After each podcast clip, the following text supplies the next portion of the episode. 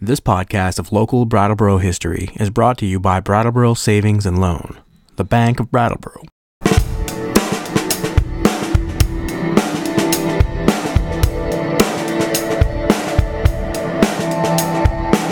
This week, BAM students visited the History Center on Main Street and saw the Estey organ display put together by Dan Guadalupe, Brattleboro History Center manager. Bella played a familiar tune on the Estey children's organ while we were there. It was 146 years ago when the Estey Organ Company moved to Birge Street. The business had been founded by Jacob Estey 15 years earlier and had seen its fair share of ups and downs. In 1857, the first Estey organ factory, located where the Kyle Gilbert Memorial Park is presently situated, burned to the ground. Estey rebuilt a larger factory across the road in an area now occupied by Plaza Park, and that too burned in 1864. Estey rebuilt the business again, but decided to expand further up on the Whetstone Brook, where a lumber yard is currently located at the corner of Frost and Elm Streets. The flood of 1869 ruined most of the lumber stored by the brook,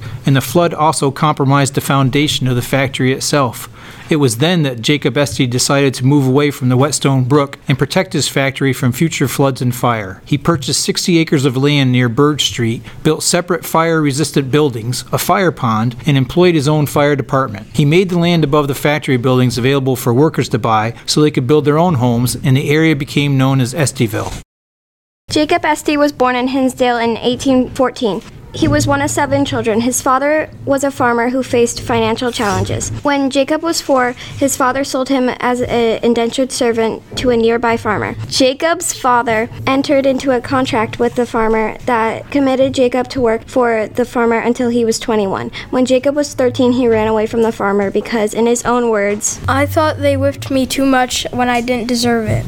A hired man helped Jacob run away when he saw the whip marks on Estey's legs and back. He went to Massachusetts and took odd jobs as a farm laborer. Jacob lived in fear of being forced to return to Hinsdale to complete his indentured servant contract. When he turned 17, Estey went to work for a plumber in Worcester, Massachusetts, and learned the plumbing trade. When he was finally 20, his father died, which ended the indentured servant contract, and he returned to Hinsdale. At the age of 21, he bought a plumbing business in Brattleboro, and over the next 15 years, he became a successful businessman. In 1850, he owned a two story building along the Whetstone Brook and rented out a part of it to an organ maker. The organ business eventually failed, and he took over the business in 1855. This began the Estey Organ Company. Jacob Estey hired eight workers and began producing up to 75 organs a year.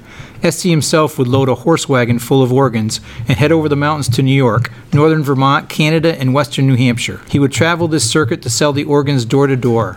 To quote Estey again, I didn't know a note of music. Sometimes I took a boy along to play the organs, and sometimes I found someone in the vicinity to come into the farmers' houses and show them off. If I could get an instrument into a neighborhood, there was pretty sure to be a call for others. Before radios, movies, TVs, and internet, family home and entertainment was found around an organ or piano. Eventually, the Estey Organ Company became the largest manufacturer of reed organs in the world. At one time, the company had close to 700 employees. In the 1800s, there were few businesses that paid women the same wage as men for the same work. The Estey Organ Company was one of them. It was back in 1870 when Jacob Estey decided to move his organ company away from the Whetstone and built his factory buildings on Birge Street. We'd like to thank Cassie, Evan, Cody, Gabe, and Pete for researching, Bella for playing, and Brittany, Evan, Cassie, Cody, and Isaac for reading this week in Brattleboro history.